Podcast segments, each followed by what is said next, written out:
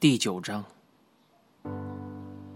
郭老对着这张影像注视良久，他那一头银丝般的银发在颤颤地闪着光。他说道：“阿凤是在台北万华出生的，万华龙山寺那一带，一个无父无姓的野孩子。阿凤的母亲天生哑巴，又有点痴傻，见了男人呢就咧开嘴憨笑。但是哑巴女偏偏却长得逗人喜爱，圆滚滚的一身雪白，像个粉团，人都叫她粽子妹。因为她从小便跟着她老爸在龙山寺华西街夜市摆摊子卖肉粽，有人走过他们的摊子，哑巴女便去拉住人家的衣角，满嘴咿咿呀呀。别人看见她好玩，便买她两只肉粽。后来啊，哑巴女长大了，还是那样不懂顾忌。有时候她一个人乱逛，逛到宝斗里妓女户的区域去。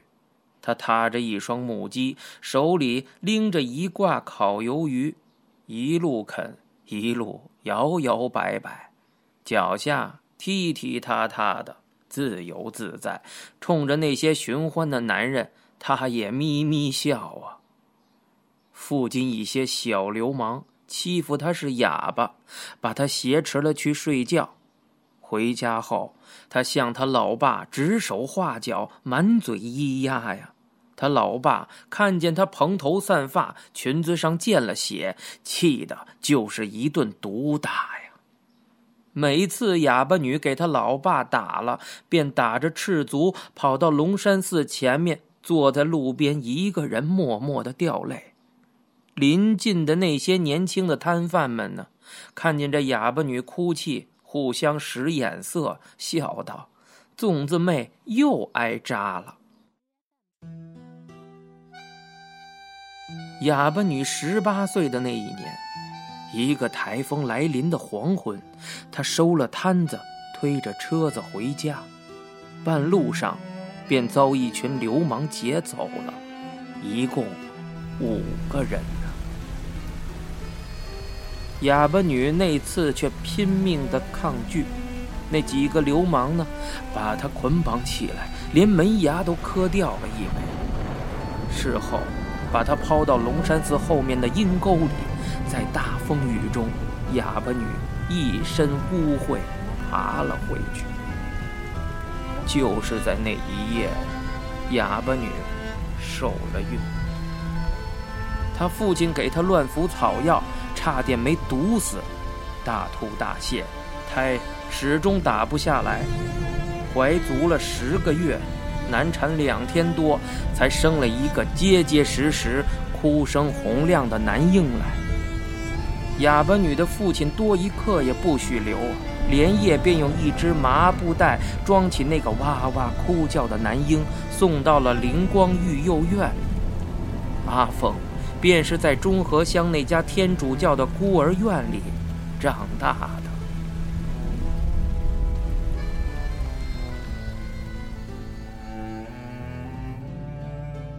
从小，阿凤便是个禀赋灵异的孩子，聪明过人，什么事儿一学便会。神父们教他药理问答，他呢看了一遍便能朗朗上口。院里有一位河南籍姓孙的老修士，特别的喜欢他，亲自教他识字，讲解圣经的故事。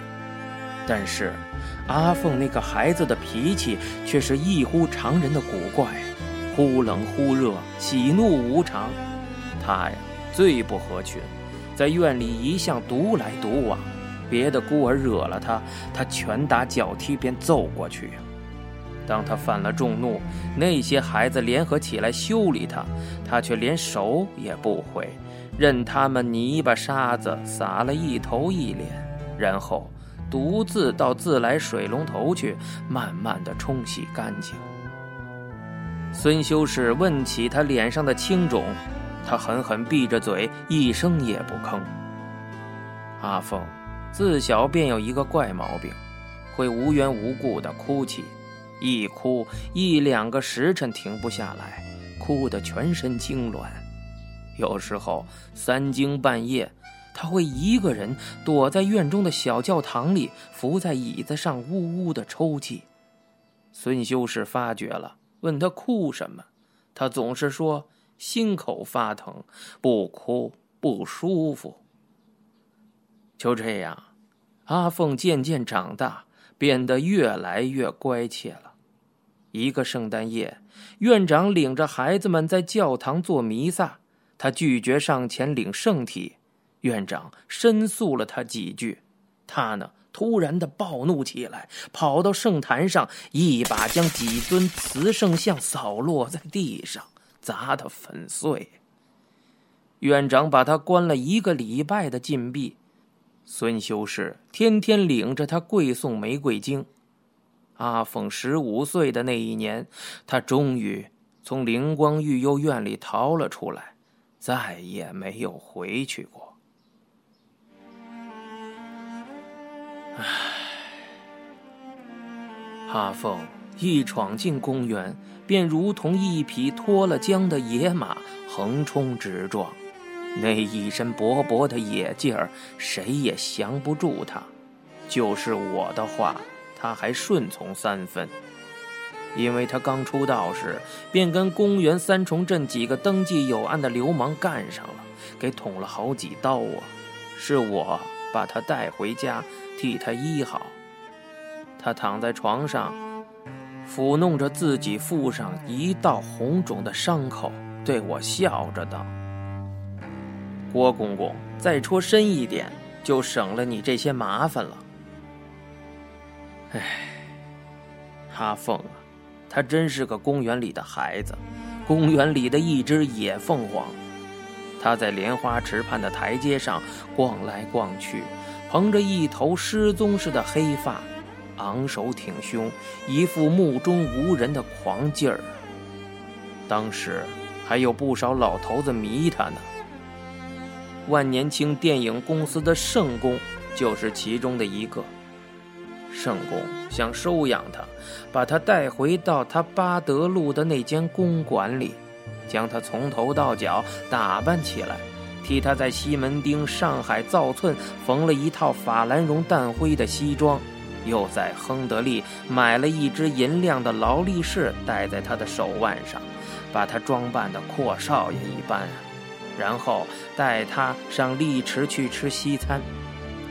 圣公倒是有意栽培，想送他进学校念书，将来让他拍电影当明星。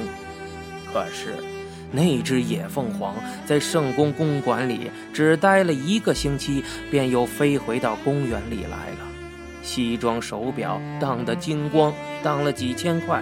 他把公园里的那些野孩子一大伙的带到杨教头开的那家桃园春去，点了两桌子菜，跟那些野孩子猛吃猛喝，大打牙祭。喝醉了，他便爬到桌子上去唱歌，唱《雨夜花》。正当大家乐不可支、拍手喝彩的时候，他却跳下桌子，一个人头也不回地走掉了。因为他的脾气难缠，公园里的人纵是有心，也不敢去招惹。到了他十八岁的那一年，何该气数已到，偏偏遇见了他那个煞星。对头是个大官的儿子，还是个独生子呢，因为属龙，小名叫龙子。龙子长得体面，世家又显赫，大学毕业在一家外国公司做事。本来都预备要出国留学了，原该是前程似锦的，哪晓得龙子跟阿凤一碰头，竟如同天雷勾动了地火，一发不可收拾起来。龙子在松江路底租了一间公寓，悄悄地筑了一个小窝巢，把阿凤藏到了里面。那时松江路底还是一片稻田，他们那幢小公寓就在田边，一打开窗子就能看见一大顷绿油油的稻秧了。他们两个人打着赤膊光着脚跑到田里去挖田螺、捉泥鳅，糊得一身烂泥，坐在田边敲破一只香瓜，你一口我一口的便大嚼起来。两个人确实过过一段快乐的日子，但是那只野凤凰哪里肯那样安安分分的在巢里呢？有时半夜三更的，它便飞回到公园去了，骑在莲花池畔的石栏杆上，仰起头在数星星。龙子追来了，要他回家。他说：“这就是我的家，你要我回到哪里去？”偏生龙子也是一副狂风暴雨的脾气，两个人一言不合，在公园里便揪斗成一团，一身的衣裳也扯得稀烂。打完了，又坐在台阶上，互相抱头痛哭啊。公园里的人都笑他们，说他们得了失心疯。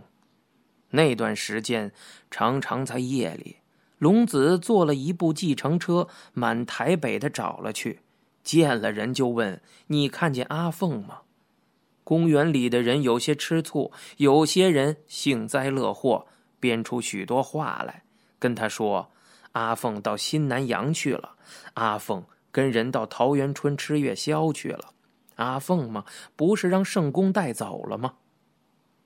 于是呢，龙子就真的一一到那些地方去追寻，有时追到天都亮了，才一个人失魂落魄地回到公园里来。在那些莲花池畔的台阶上焦灼地来回走着，从这一头走到那一头，从那一头走回到这一头。有一天晚上，阿凤跑到我这里来，一脸发青，一双深坑的眼睛闪得要跳出来似的。“郭公公！”他的声音在发痛。“我要离开他了，我再不离开他，我要活活的给他烧死了。”我问他：“你到底要我什么？”他说：“我要你那颗心。”我说：“我生下来就没有那颗东西。”他说：“你没有，我这颗给你，真的。”我真的害怕有一天他把这颗东西挖出来，硬塞进我的胸口里。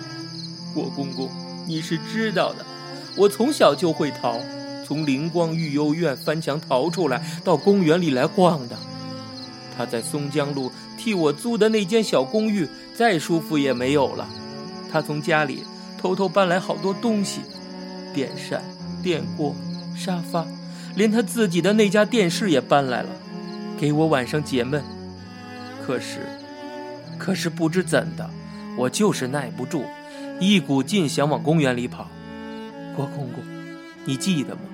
我十五岁的那年在公园里出道，头一次跟别人睡觉，就染上了一身的毒，还是你带我到市立医院去打盘尼西林的。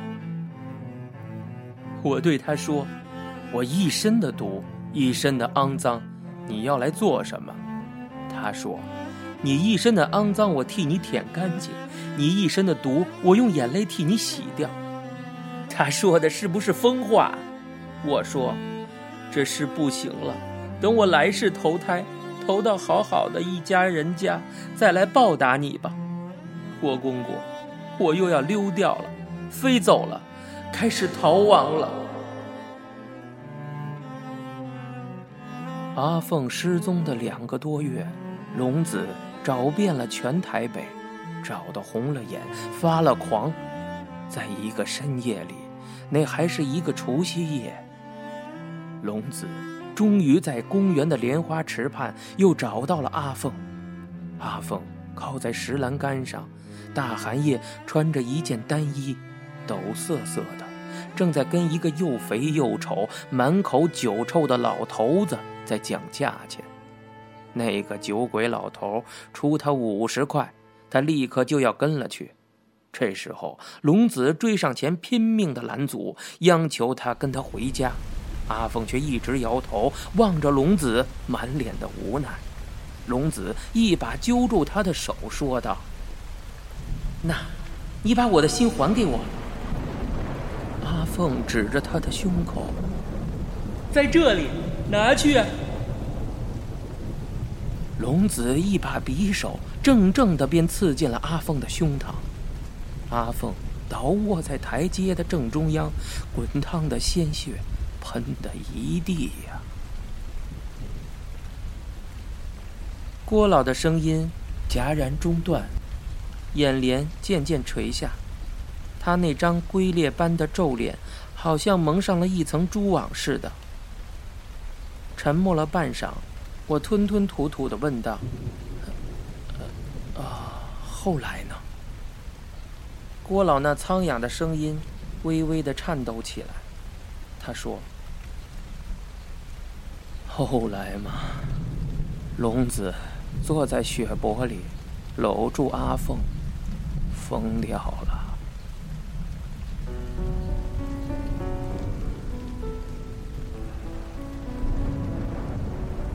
我在郭老家里拘留了三天，听郭老把公园里的沧桑史原原本本地叙述了一遍。他教授我公园里许多规矩，什么人可以接近，什么人应该远离，什么时候风声紧，应当躲避。郭老的青春艺院请了一位照相师傅，普通客人便由照相师傅在楼下照，但是我的像郭老却亲自在楼上替我拍，自己拿到暗房去冲洗，拍了十几张，他才选中一张半身像，编进了他那本《青春鸟集》里。我的编号是八十七号，郭老说我就是一只小苍鹰。离开前，郭老又找出了一套旧衣裳来给我换上，那套衣裳是铁牛留下来的，他跟我的身材差不多。郭老塞了一百块钱到我口袋里，双手按着我的肩膀，定定地注视着我，沉重地叮嘱道：去吧，阿青，你也要开始飞了，这是你们学里头带来的，你们这群在这小岛上生长的野娃娃呀，你们的血里头就带着这股野劲儿，就好像这个岛上的台风地震一般，你们是一群失去了窝巢的青春鸟，如同一群越洋过海的海燕，只有拼命地往前飞，最后飞到哪里，你们自己也不知道。